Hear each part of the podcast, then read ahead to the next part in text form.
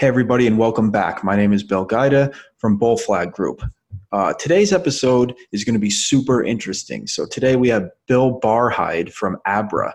Okay, Abra is an app um, that's used for purchasing Bitcoin. It's used for purchasing a wide variety of other alts. So, you can purchase up to 29 other alts with fiat. You can connect your bank just like Coinbase. Um, I'm telling you, this project is super fascinating. What they're trying to do and what they're going to achieve over the next few years is going to rival projects like Bittrex and Bitcoin. Um, they really listen to their customers. The UX is super, super easy. So he describes it as uh, something that he wants to basically create a worldwide Venmo. Okay, so this is going to be used for fiat transfers. This is going to be used for crypto. And eventually, what he wants to get to is trading equities with Bitcoin. So, uh, this guy's pedigree is amazing. Bill spent some time with the CIA, he spent some time with Goldman Sachs. Um, really a, a, awesome background for crypto. He's one of the original cypherpunk movement guys. Um, super fascinating interview. He's got some great intel on 2020 he really thinks that cryptocurrency is going to be something that takes over over the next few years. So please enjoy this interview. Uh, sit back, take some notes, and uh, I hope you enjoy this content. So, again, for our viewers and listeners, um, what we're going to be doing in this series is highlighting projects and individuals who are contributing to the cryptocurrency space, even during this uh, pretty horrific bear market. So I have here Bill Barhydt. Uh, he is from Abra, and Abra is a competitor to some of the US based exchanges. It's a service that's available on the mobile device, and you can purchase cryptocurrencies and you can do a lot of other different things on there. Um, personally, I played around with the platform. I'm a huge fan because it's mobile. Okay, we we highlight that here on our podcast series, um, everything's got to be mobile. And it's one of the biggest things that's going to help the frictionless growth of the cryptocurrency space. So, just from that standpoint, Bill, I love it. So, why don't you jump into your background a little bit and then we can get into the project itself? Yeah, and let's come back to that mobile point because I've got some stats for you that I've heard that are that'll just blow your mind. But um, so yeah, I've been I've been in the crypto cryptography space uh, for almost 30 years. I've kind of parlayed that into uh, banking and payments and now mobile banking and mobile payments to your point because it's all kind of come together uh, over the last 10 years in particular and started Abra, uh, effectively a, a, a cryptocurrency uh, wallet and exchange platform about three years ago and uh, I just love this space. I love that it's my my vision has always been in, in, sync with the original cypherpunk model from when I was a kid, and and and I grew up with that. And when I was at Netscape, and we worked on you know SSL and HTTPS, mm-hmm. early kind of crypto aspects of of the internet, uh, nobody really paid that much attention, and now it just feels like the world is catching up to what I've been passionate about for for decades, and it's just so much fun. That's great. That's great. So you mentioned a couple things there. Um, do you want to give us a little bit more background on your professional background and you know how that helped you become the person that you are in the cryptocurrency space and helped you kind of uh, develop such a great product? Yeah. So so I think that um, let me let me relay that to what I've been doing. Uh, basically, I think I feel like. Um, you know, it, it, there's there's this this this universal tide that's lead, led me to Abra, right? I've had these different jobs over the years, working in cryptography. As I mentioned, I was a cryptographer at the CIA, worked on messaging systems there in the late '80s, even during the Soviet Union era, um, and then at Netscape. Uh, but I also worked as a quant and, and doing various um, systems at, at, at, Goldman Sachs uh, in, in, in, what they call fixed income, which is mostly known as bond trading, but we were doing some more sophisticated stuff and then later on, um, in post uh, post Netscape, I did a lot of work in mobile apps. I actually ran a gaming company with a wallet platform attached, which, believe it or not, was instrumental in understanding how to build Abra. Uh, and, and, did some work in, in developing markets and mobile banking. And Abra literally brings all of those experiences together in a way that I know that I could not have built this company correctly if I hadn't done all of those different things. Now, in hindsight, I, I had no idea I think Steve Jobs has a famous quote which says you can only connect the dots by looking back and and when I connect my own dots, I just I'm, I'm always amazed that somehow it's it's managed to get me here uh, based on things that at the time seemed to have nothing to do with each other, except they were passionate uh, uh, or, or I was passionate about them. I guess I'd say, uh, and and so um, while Abra is way bigger than me, thank God. Um, it, it, it is a result of the fact that I was really fortunate enough to be able to do those those things which kind of converged into this really unique uh, unique model. That's great. So you know, it, it seems to me you've got the perfect pedigree kind of to build this platform, and uh, you mentioned a couple couple high level um, agencies as well as uh, professional uh, money managers in your background. So um, I think that's something that is lacking in the cryptocurrency space. Um, personally, um, I, I, I see the space maturing, um, and I see people from the more traditional background kind of emerging, the uh, embracing this digital asset class. So I think that you know you have a great background with the cypherpunk movement, and you understand the the background of that but you also have the the pedigree professionally to kind of uh, take it to the next level. So that's kind of what a lot of people are missing. I see. So I, I appreciate that comment, but I also think that innovation requires both perspectives. So so look at like Square, right? The the, the, the started out as that payment dongle that Jack Dorsey, the founder of Twitter, started. Jack Dorsey knew nothing about payments. He didn't know a damn thing. And I would claim that it was partially because he wasn't encumbered by all of the things that people who work in payments will tell you that you can't do, that he was able to get that to work. Now, that having been said, if you look at Square today, he's got a lot of people surrounding him that have a lot of experience in payments before mm-hmm. Square, right? And, and so I think innovation to some degree requires both perspectives. And you know, even though I'm in my 50s, I try to I try to bring that perspective of, hey, just because everybody else says it can't be done right? And I also have a lot of experience, and therefore I should be in the camp of telling you what you can't do. I try to have the other perspective a lot, which is okay, let's figure out how to do it, even though everybody's telling us we can't. Um, and, and, that's a great point. Anyway, it, it's sorry for the tangent, but I think I think it's a it's healthy to have both perspectives. Um, yeah, that, that's a really great point. I think you make an excellent point there. Um, so why don't we dive right into you know the platform itself, what it is, uh, give us the breakdown, the 101 on, on uh, Abra. Sure. There, let me give you two different perspectives on Abra. First is from a simple retail consumer marketing perspective, what is the app? What does the network do? And then I'll explain for the people who are really interested in the crypto side what's really going on behind the scenes, which I think is equally interesting, potentially to a different subset of your, your audience. So, from a consumer facing perspective, Abra is very simply a place to buy, sell, trade, and exchange uh, fiat currencies and cryptocurrencies. There are 80 assets in the app, um, 50 uh, uh, fiat currencies, 29 cryptocurrencies, and one what we call index token. Index token is kind of like an ETF, but for cryptocurrencies. Uh, and Abra has a very unique uh, what we call index token that allows you to get exposure to the most of the crypto market with one purchase. Okay, and so inside the app, you can buy Bitcoin, buy Ether, buy exposure to Ripple. You can take your Ripple and convert it to Mexican pesos. You can convert your Mexican pesos to euros. You can convert your euros to Zcash. Um, the um, app allows you to deposit Bitcoin, Litecoin, um, Bitcoin Cash, and and and, uh, very soon Ether uh, natively as well, and then use that as the basis for converting. Or you can simply use your bank account, deposit uh, cash into the app, and then convert that cash into any of the cryptocurrencies or any of the other fiat currencies.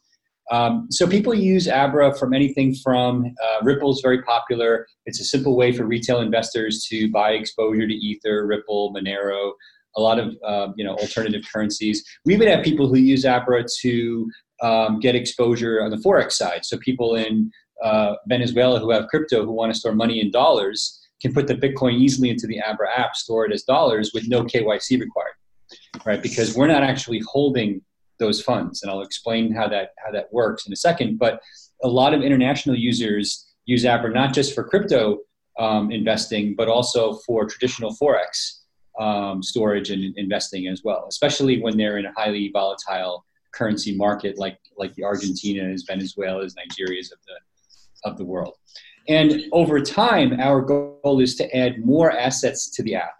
Uh, I can't say too much about that, but what you'll see over the next few months is that the Abra app will expand to include multiple asset classes beyond just uh, fiat currencies and cryptocurrencies, but all using the same platform um, in the background. So that's the consumer piece, very simple, very straightforward. Now, in the background, what Abra's built is really special. Okay, so the app basically uses a technology that we call a synthetic asset model. Synthetic asset is similar to a stable coin, not exactly the same thing. Stablecoin usually means or implies, not always, but usually means I've got a dollar in a bank and I've got a cryptocurrency representing that dollar in the bank, and I can move the cryptocurrency around and keep the dollar in place. Right? That's that's what uh, uh, Tether does, or you know the new uh, Pax uh, Paxful token. Uh, uh, Pax, Paxos token does, and Circles token, et cetera, et cetera. They all basically use some form of smart contract to represent a dollar in a bank. Abra does something a little bit different. We basically use this synthetic asset model to be able to store investment exposure to any asset in the world directly on a smartphone. Now, that's a very confusing topic to most people, and you don't need to understand that to use Abra, right? Abra was architected to be very consumer friendly, simple experience. Just like when you swipe a credit card, you don't know that there's actually 19 steps going on behind the scenes. And if you had to understand that, nobody would swipe a credit card. Okay, exactly. So, yeah. So you can put that the fact that it's easy from a consumer perspective aside and talk about the synthetic asset model. Like I said, the synthetic asset model uses Bitcoin and Bitcoin multi signature based smart contracts to effectively create synthetic assets. Now, let me, explain, let me, let me peel away the, the layers on that and explain what it means. Okay, let's say you want to store $1,000 on a smartphone. I mean physically on a smartphone. I don't mean like when you log into your bank and you see the balance with the money stored somewhere else. I, I mean get the money in the phone. That's an illogical concept for most people. You can't put the money in the phone. Okay. Well, the truth, the reality is with Bitcoin, you can. Now, let me explain how. So if I owed you a thousand dollars and you have the Abra app or any other crypto app, I could actually send you instead of Venmo or PayPaling a thousand dollars to you, I could actually send a thousand dollars of Bitcoin to worth of Bitcoin to your Bitcoin app. And if you're holding the key on the phone, like in the case of Abra or Jaxx or some of these other kind of non uh, custodial wallets, right? Then um, you know, then you basically can say, I'm holding the money. Now the problem with that example is, well, what if the price of Bitcoin plummets 10 minutes after I sent you the $1,000 worth of Bitcoin. You may be holding $700 worth of Bitcoin now. That's not what you signed up for. You signed up for getting $1,000. So, what if I could figure out a way to dynamically adjust the amount of Bitcoin you're holding so that if the price of Bitcoin falls, you're actually going to get more Bitcoin so that it stays worth $1,000. But if the price of Bitcoin goes up, you're going to lose Bitcoin so that it stays worth $1,000. Because in this example, all we've said is you care about getting $1,000. You don't care about the underlying price of Bitcoin in that particular example, right? That's what Abra does using Bitcoin based smart contracts. So if you're holding Monero, you're actually using Bitcoin to get investment exposure to Monero in the Abra app. If the price of Monero goes up, you get more Bitcoin. If the price of Monero goes down, you actually lose Bitcoin right? If you're holding a Mexican peso in the Abra app, it does exactly the same thing. You're holding those pesos using that synthetic asset model. Again, our consumers, the vast majority of our, our users have no idea what I just said. They don't have to know. But we have a lot of users who think this is super cool and believe that this is the future of banking, as I do. Uh, um, if you think about it, Abra can now create a synthetic version of any liquid asset on the planet, more or less at will. And that's why I mentioned earlier that we're going to be adding more asset classes to the app over time, because this basically becomes a, an investment vehicle that's totally legal for the first time in 200 countries. Right? Abra has users all over the world, and we don't know who they are in, in many cases because they're just depositing Bitcoin into their app and using that Bitcoin as the basis to invest in other assets. right? Why couldn't I do that with stocks or bonds or treasuries or who, even real estate or rights eventually? Right. And, and so all based upon Bitcoin. Now, this is something that I'm going to talk about at the uh, North American Bitcoin Conference next week as to why I think Bitcoin is headed to a trillion dollars. If all of those assets that I just mentioned are effectively collateralized using Bitcoin, right? That Bitcoin has to come from somewhere. So let's say that 100 million people all of a sudden start using apps, not just from Abra, we don't have a monopoly on this, not just from Abra, but from other players, basically start using a model based upon Bitcoin to invest in stocks and bonds, uh, money market accounts, such that you're not really buying the stock, but you're collateralizing investment exposure to the stock using Bitcoin. Okay, if if we do collectively across 100 million people, which is you know a fraction of the planet, half a trillion dollars worth of collateralized investments, most consumers won't even know that that's happening. To them, it'll just look like they own Apple shares or Monero or Mexican pesos. But there's not enough Bitcoin on planet Earth right now to collateralize all those assets. So, what has to happen to Bitcoin in order for there to be enough Bitcoin to collateralize that assets? We can't inflate Bitcoin, thank God, right? Because the, the, the, rate at which it's created is fixed. So, only one thing can happen the price has to explode. So, if we're right about what we're doing, whether or not endowments buy Bitcoin is irrelevant because as consumers in the background start to use Bitcoin as kind of like TCP/IP for money, if that mm-hmm. makes sense for your techies, the price has to explode because there's simply not enough of those TCP packets to create the investments. If you understand my analogy, right? So, so that's why I'm so bullish on Bitcoin because one, it's uniquely qualified to solve this problem of giving people investment exposure to lots of different assets using this multi-signature smart contract technology. Again in a way that the consumer doesn't have to understand. Consumer doesn't know what a repo is but repo markets drive a big chunk of the economy right? I'm saying that bitcoin is going to drive a big chunk of the investment economy particularly in developing markets where people don't have fidelity and e-trade and stuff like that without even knowing that they're using it. And that by definition is going to drive the price higher because the liquidity of those markets is going to demand that millions of people have access to Bitcoin. And not just for the scraps, right? People investing in crypto today are excited about it, but that's really the scraps of investing because it gets anywhere from 1 to 10% of somebody's funds.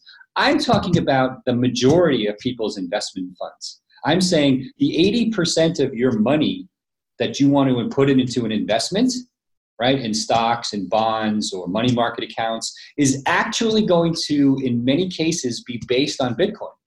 You just won't know it as a consumer because that Bitcoin is going to be used to give you investment exposure to the you know, S&P 500 spiders or a uh, money market account in dollars or euros using this synthetic asset model that I'm describing. And if, and if I'm right in any way on that, there is simply not enough Bitcoin out there to enable that and therefore the price has to explode.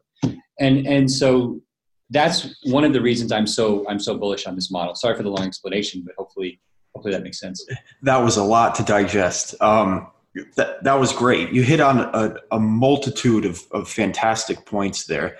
Um, I totally agree, and I'm going to mention a, a competitor there.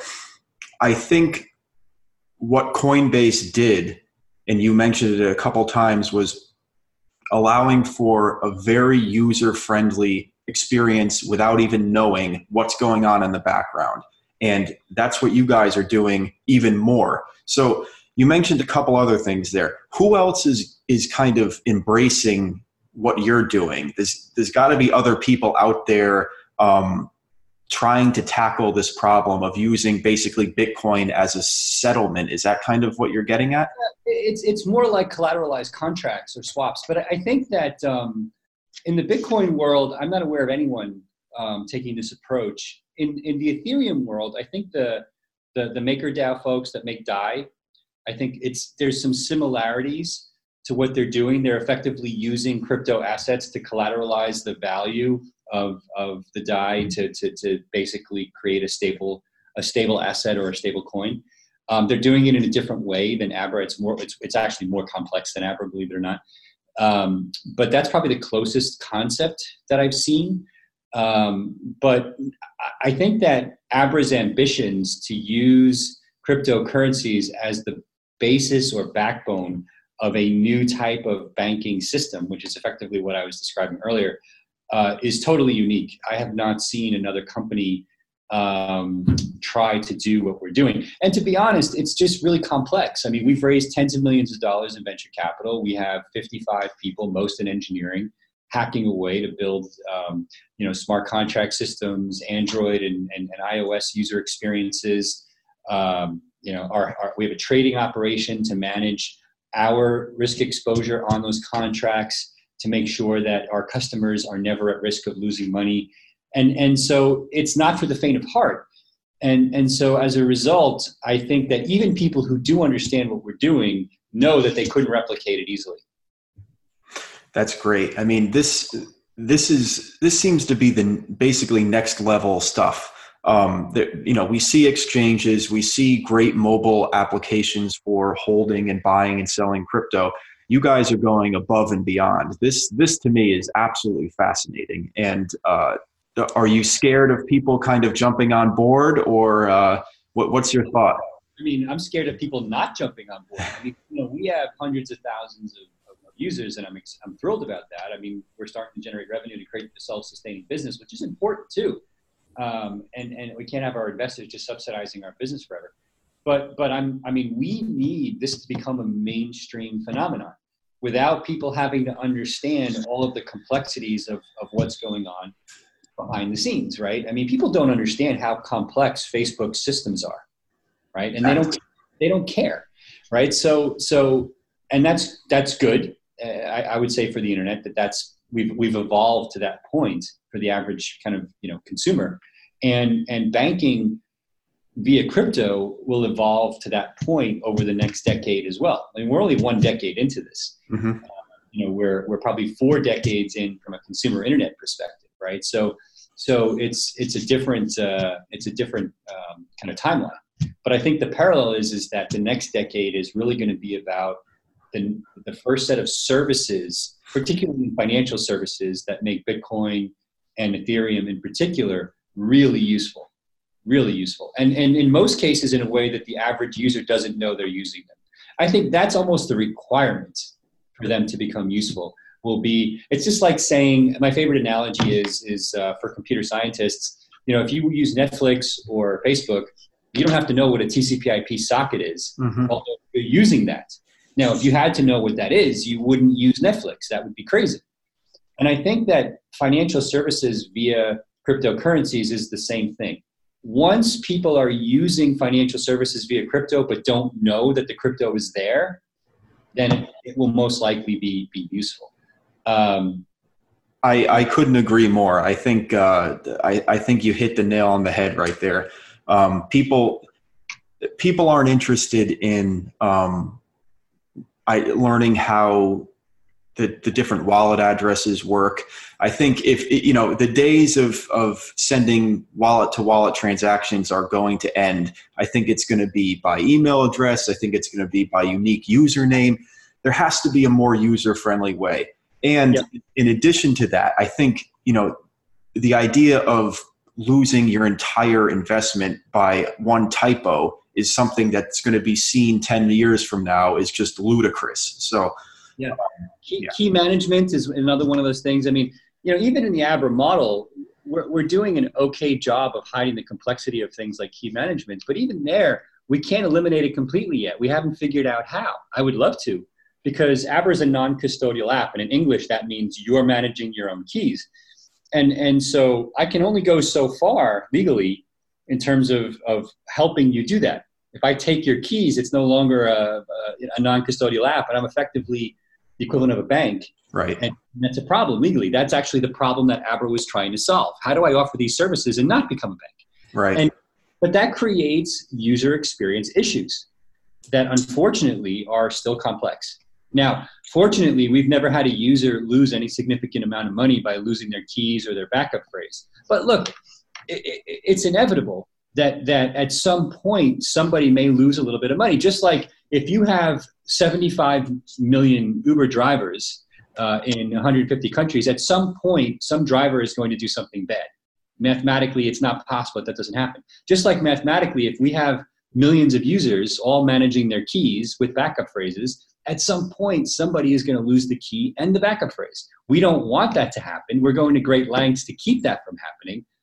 But we don't know how to eliminate the problem completely. Anyway, sorry to sorry to, to rant on that, but but my point is is that there's still a lot of complexity in the user experience that we have to address to completely mask the existence of crypto in a lot of these applications that I'm very passionate that has to be solved in order to take this to the next level.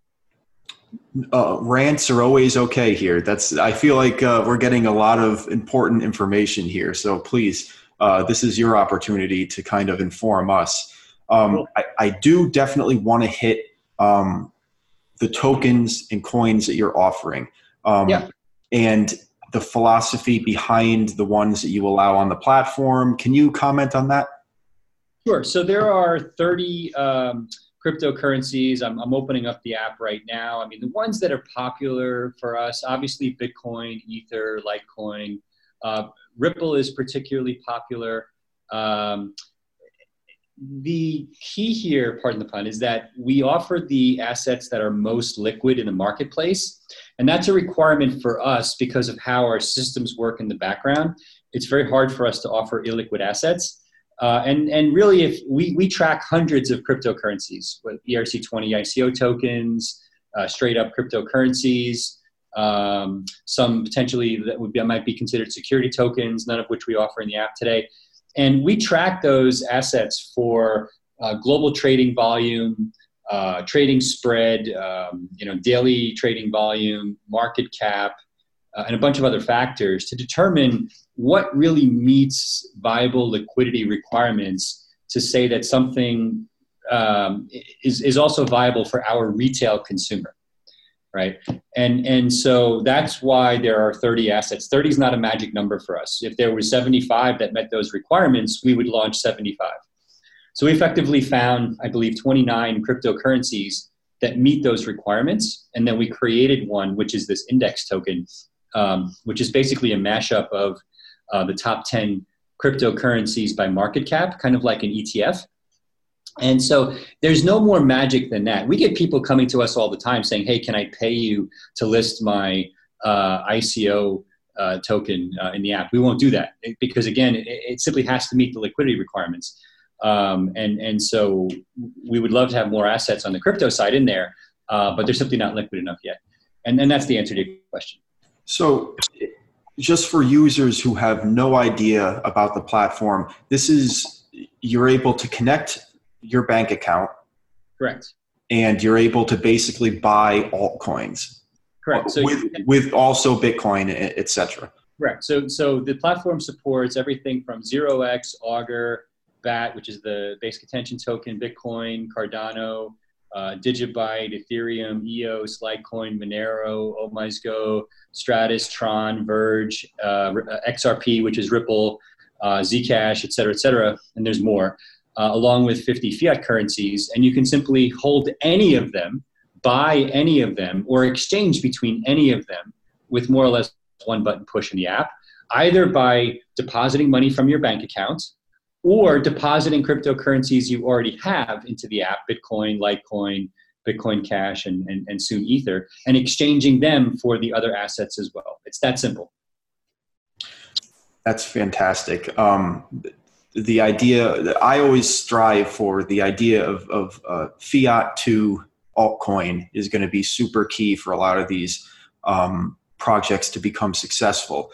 Now, you mentioned uh, international users here. Can you describe um, who domestically in the U.S. is allowed to use Abra, and then who who else outside of the U.S. is allowed? Yeah. So we have users in over 100 countries. There's no restrictions on who can use Abra outside of you know U.S. government sanctioned territories like Iran and North Korea and Crimea and places like that. But other than that, um, there's no restrictions. We have users in China. We have users in Africa and India and Mexico. There's no restrictions. And so um, in the U.S., um, about half our users deposit money via their bank, uh, half our users deposit money via crypto. In Europe, it's the same thing.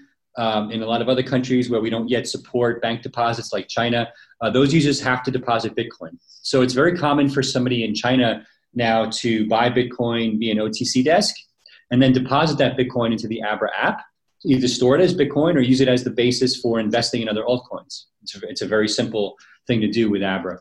Um, and we have people all over the world, um, uh, you know, that, that do that. It's a fantastic way to use Abra. I actually predict that what you'll see over the next year with Abra is that people will not only be buying altcoins via Bitcoin, they'll actually be buying stocks and bonds and other assets via Bitcoin, which is pretty damn cool. That's uh, that's incredible. Yeah. And so uh, I'm not supposed to be saying that, by the way, but, but that's my prediction. Um, and and so um, to your point about international, I think Abra is fantastic for the U.S. user. We actually have retirees in their 70s using Abra. A lot of investment newsletters that that uh, tell people to put five percent of your income into crypto actually recommend Abra as the way to do it because, to your point, it's so easy to use. Um, but I think the international opportunity for us is equally interesting um, because not only are we going to be making crypto available, we're going to be using those smart contracts to give people investment exposure to almost any asset eventually. That's great. This, this, I'm super excited about this project, and and uh, the the people that we talk to as well are always saying how user friendly it is. So I just logged on, and I, am you know I, I can't believe it. It's it's if you can use um, Venmo, you can use this. That's what yeah. I like to tell people. Yeah, and, and and to that point, we actually have people who use Abra for money transfer as well. Yeah, so, it can do that. Why not? Yeah, I mean, there's a send money uh, function in there, and you can literally send Bitcoin from your Abra app, which can be received as Mexican pesos in somebody's Abra app. We have a lot of Filipino users who use the money to do money transfer between the U.S. and the Philippines, and then they or send. Actually, have people who send money to themselves because they have bank accounts in both countries. They'll deposit the money in the U.S. and immediately withdraw it to their bank account in the Philippines, and they basically just did a free bank wire. Yep, makes sense, and yeah. that that's the direction that we're going. Exactly. I mean, you know, Abra was really created to be the future of banking, and and the first two killer apps are investing, which is what we're talking about, and and money transfer. And you'll see us get into things like credit and being able to borrow against your positions and things like that later. I don't want to confuse the discussion, but but those are all things that lead towards having a kind of a global banking service. I created Abra because I wanted to have that that global Venmo app that in a single app, simple app down download it from the app store. I can invest in anything. Uh, I can um, send money to anyone. I can borrow instantly anywhere in the world just from a single app. And it's amazing 10 years after the creation of the iPhone that there isn't one single app that functions in every country that can do that the way Facebook or you know WhatsApp or you know social media apps work in every country. We don't have that banking app that does the same thing a lot of that is legal reasons, and that's one of the beauties of cryptocurrencies. You get we in, in the business we call legal arbitrage, mm-hmm. uh, the trustless nature of crypto. Um, but for whatever reason, we don't have it, and Abra's goal is to create it. That's that's a great way of putting it. It's a global Venmo, it, and it's so much more than that. Um, I have three things I definitely want to hit for the users who are concerned about forks airdrops and also staking. Is this something that you are looking to implement? Is this something that you support currently? I know that you're in control of your own keys, so can you explain your thoughts on that? Yeah, so so the um, the staking is specific to cryptocurrencies that support that model. Mm-hmm. Um, we're not far along with those cryptos yet, and and as the market evolves, it will basically be a function of the liquidity um, issues that I mentioned earlier. So if we're doing something, you know, with EOS or other uh, assets natively that requires that, we would do it in the app. We haven't had those requirements yet, and those assets aren't far enough along. On the forking side, that's something that we have to deal with every day. So, um, you know, we uh, we dealt with the um, hard forks last year with Bitcoin Cash, and then we dealt with you know uh, SV versus ABC and, and and all that nonsense. And and so um, generally, in terms of supporting the forked currency, um, it's very much a judgment call based upon the liquidity of the new currency, right? So in the case of SV, it's not liquid. We don't trust it. We're not supporting it. Okay. Uh, now, if that changes, it's fine. It's just another asset to us, another crypto asset, right? Just a, along the list of the other 30 that I mentioned before. But just because a couple of students over a weekend fork a code base to create a new currency, I'm not going to put 20 engineers on it if the public doesn't care or want it or understand what the hell it is. So uh, I think there's a little bit of a, a, misunderstanding that these forks are free money. They are not. uh, everything has a cost. Mm-hmm. And so, um, you know, we look very carefully at this. Um, we also try to educate, right? If you look at our blog site, if you go to abra.com and click on blog, or I think you can just go to abra.blog, you know, we, we do spend a lot of time talking about this because, you know, a lot of our, like I mentioned, our senior citizen investors, they don't know what a fork is. What the F is a fork? Yep. If I eat my spaghetti with, right? So, so, you know, what am I supposed to do with that? And, and so explaining to people the idea that you can take money, which is being inflated at a very small rate, and, and, and therefore the pie is getting bigger, and all of a sudden create a parallel pie out of nothing. It, it's, it's, it's not a logical concept to uh, people who aren't in the middle of the tech. And so we have to educate. Um, we also have to explain to them that, hey, this the, the, new pie that was magically created, it's so small, it's not worth our time, right? Uh, and, and so uh, but it's also the, the, the, parallel problem is the people in the tech world, the developers who are passionate about their forked currency, kind of swarm on us and say, "Well, oh, you need to add our token, uh, or we'll pay you to add our token." And we're saying, "Well, it doesn't work that way, right? You know, there's there's hundreds of assets out there that we could be adding to the app. You just created one over the weekend. It's it's it's not going to work. It's, it's or it's not going to happen in the time frame you think it's going to happen in." Um, and anyway, so forks is a is a very complex, unfortunate topic um, that doesn't always add the value that people think it does, and do I represent the free money that some people think it does. Um, what was the third one uh, you mentioned? Forks, uh, airdrops. Airdrops. So airdrops is um, you know we uh, that that kind of falls falls along the lines of kind of like ICOs and STOs, and that's not something that we support natively yet. Now, we are going to be turning on native Ether support um, in the coming days. Uh, we're testing it now um, internally. And at that point, um, all the pieces for Abra to support native ERC20 tokens will be there. We won't allow, uh, we, we won't support arbitrarily exchanging inside the app, um, you know, Bitcoin for, for any ICO token because those most of those ICO tokens aren't liquid. But you will eventually, in the coming weeks, be able to store your ERC20 tokens in the app. All right. So if somebody uh, has a, a new contract, uh, ERC20 contract, which is an ICO token that they want to airdrop, in theory, they could do that with Abra by just you know defining the rules around the, the contract address and kind of like the way MetaMask works um, in, in the Ethereum world. Uh, with a much simpler user experience. That's the good thing about Abra. So there won't be kind of a, an official airdrop function inside the Abra app, but you can very easily then, if you've already created your ICO token, do the airdrop via the Abra app in the coming weeks. I, I, don't know if that's a big deal or not, but that's the answer to your question. So we'll see what happens. No, makes sense. Makes sense. Um, you, you gave a clear answer, so that's uh, most people can't do that. So, right. um, one specific question on EOS. Um, obviously, there's voting for block producers. Yeah. And that's one of the the problems that they've been having, and there's a big internal debate whether uh, you know with, whether it's collusion between block producers or it's just lack of activity on the, the, the platform and people not knowing how to vote. Is that something that you look to embrace as EOS if it does become more and more popular? Well, I think it's a catch 22 because as EOS becomes more popular, this becomes less of an issue because the system becomes more decentralized. And, and I think that's, you have the same issue with stake, proof of stake, proof of work. Uh, the, the more users, the more decentralized, hopefully. You're seeing it now with Bitcoin, right? I mean, Bitmain's dominance is being diluted, and that's fantastic for Bitcoin. I don't have anything against Bitmain. I think it's I think it's great that they were so built, you know, that they added so much to the ecosystem in the early days. Absolutely. But I do think it's great, even greater, that there's more companies taking hash power away to create a more decentralized system. And I think the analogous thing will happen in the, the, the, staking world over time, which will eliminate those issues. I mean, I think, and I've spent time with the Block One team, and I, I really am bullish on the, the potential for EOS over time. Um, but it's so early.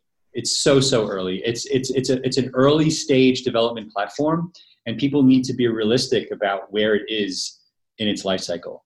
Um, it's a concept that didn't exist two years ago, or, or, or was probably on a napkin two years ago, and now we're sitting here talking about, you know, is it the future of whatever, right? And so I think, given that Bitcoin's is 10 years old, you know, Ether's what four years old, we need to be realistic about how long it's going to take for those iterative technologies to become mainstream and where those issues that you're mentioning um, go away because it really becomes a truly decentralized system.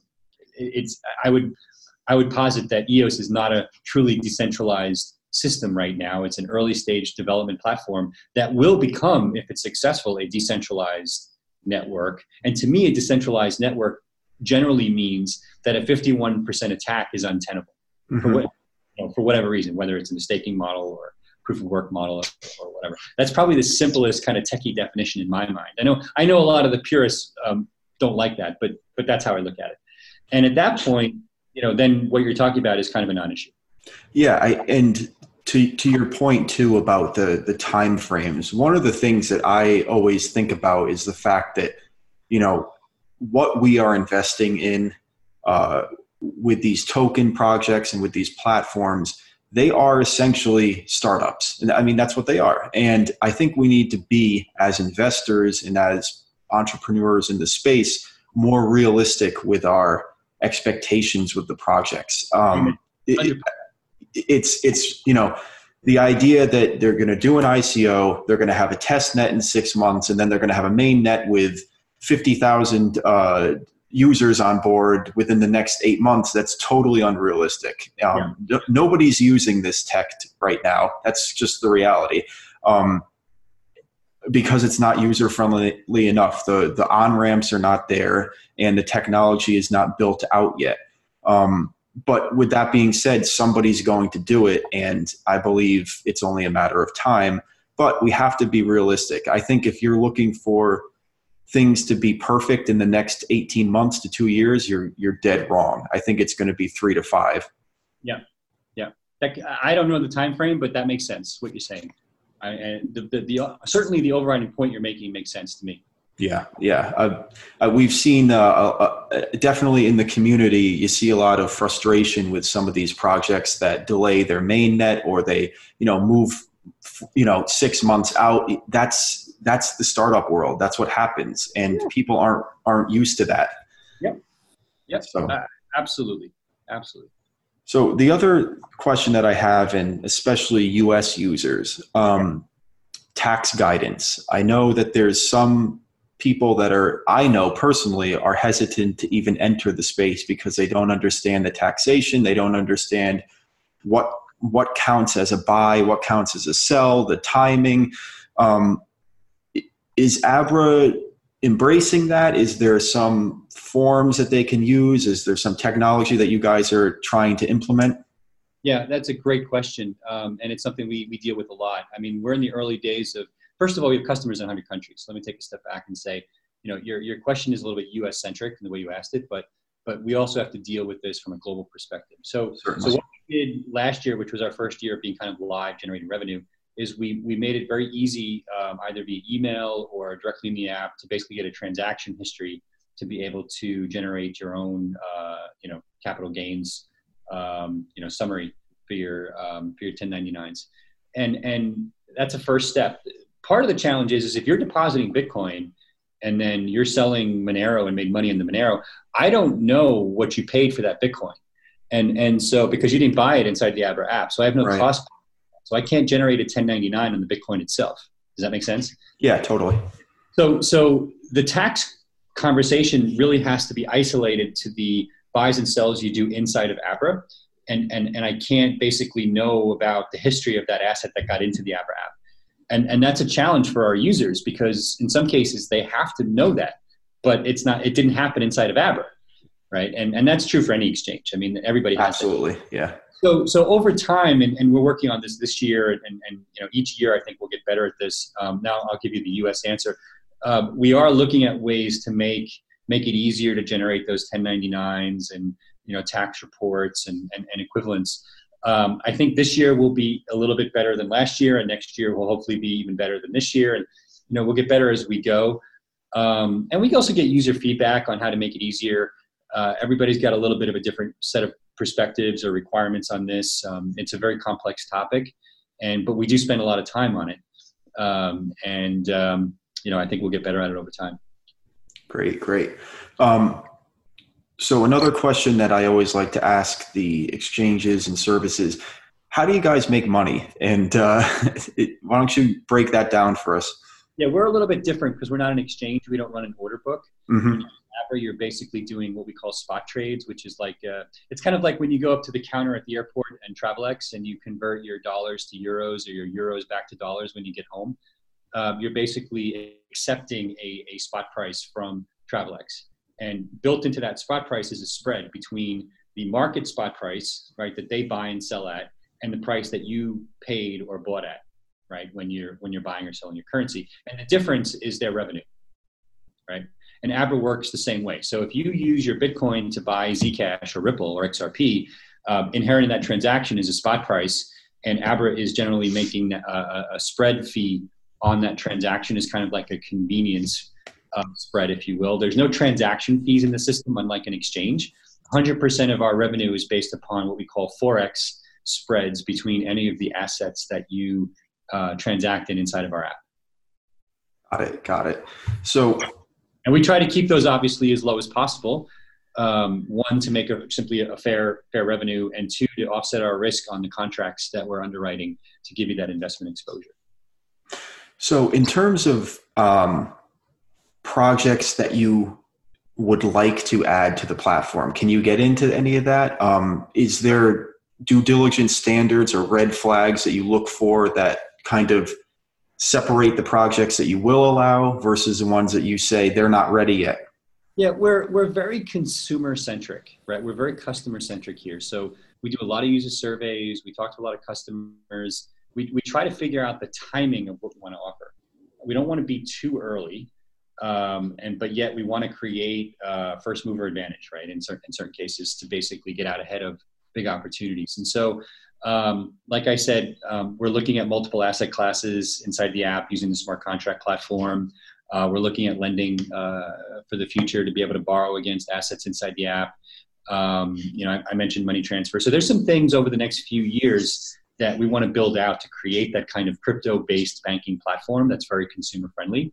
But we need to be careful that we're not doing things too quickly. I think, in general, as if you put your venture capital hat on, what, what, what VCs who are successful will tell you is great teams are important, and yes, you're investing in people, but it ultimately comes down to the timing of what they're doing. Mm-hmm. Uh, that's definitely the number one success factor. It actually is not people, right?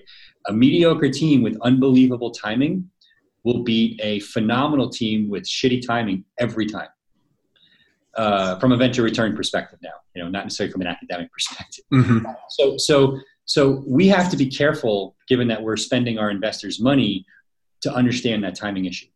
And the timing on, you know, in terms of things like altcoins and some of the other assets we're adding, I think is very good, very, very good. I think there's demand globally for for that. Um, even even with the you know depressed uh, kind of pricing in markets, that's that's going to be cyclical over time. Yeah. The I will grow; it'll still be cyclical, and, and, and I think that'll be fine.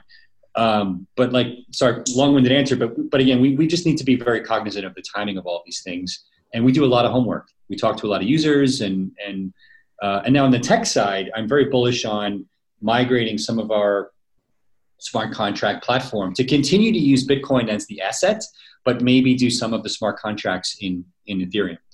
Uh, that's that's that's something that we're not doing today, and, and we are looking at for for the future as well, which should add some scalability uh, improve scalability to our platform.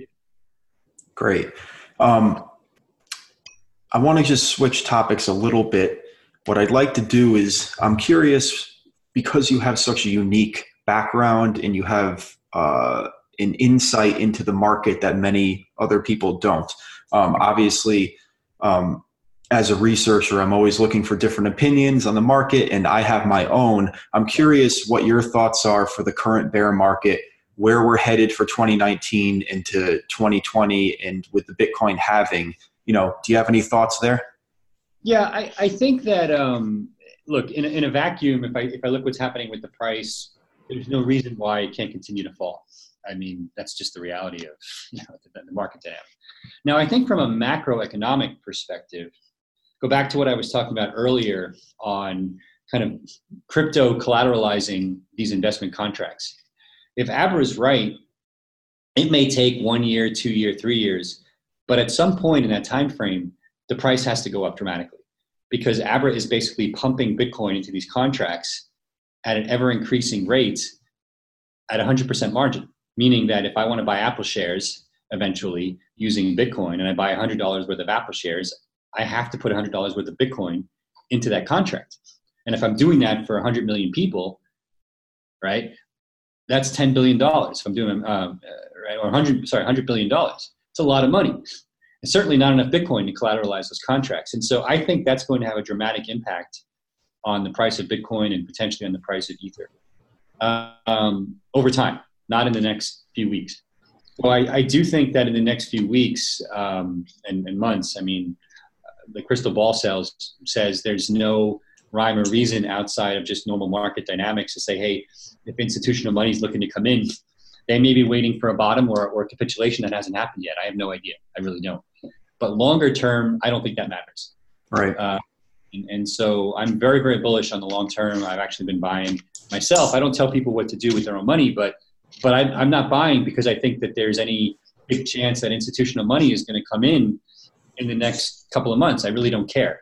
What I care about is is what is the utility of Bitcoin that is going to drive the price higher. And I think the biggest utility of Bitcoin that's going to drive the price higher are these derivative contracts that Abra is creating that require Bitcoin for every single contract. That's a great point. And one of the things that I always think about too is um, personally, I think that there will be countries settling oil purchases with Bitcoin. That's one of my thoughts. I think it's totally within the realm of, of possibility within the next couple years, especially with what Venezuela is doing with their petro currency. Uh, you know, that's that happening. Yeah, yeah. I, I don't see any reason why. Um, what are your thoughts on some of the scaling uh, solutions? We've got Lightning Network, but also um, RSK adding uh, advanced um, smart contracts on top of the Bitcoin platform yeah, I've always been very impressed with the RSK team and with and the ambition for what they're trying to do. I don't know. Uh, you know that's a little bit of an academic perspective. I don't, from a business perspective, I'm not really sure yet what's going to happen there, um, given how easy it is to do a lot of those things in, in Solidity, for example. I, mm-hmm. I don't mm-hmm. know. Um, but um, in, in, terms of the scaling issues, I'm very bullish on uh, second layer technologies. Um, you know, what's the, the Casper and sharding, what's happening in Ether, as well as uh, Lightning and what's happening there, and, and Plasma the, in Ether side as well. I, I, think all that is fantastic, and I'm so grateful to the open source community that is putting their own time and effort into those projects. Abra would be nowhere without them. So we're very grateful for their efforts. I do think that we, we need more on chain uh, scaling in the Bitcoin world. I think the way we went about it, uh, obviously, with the 2x debate from a year ago, obviously was not successful and, and probably not a fruitful approach in hindsight.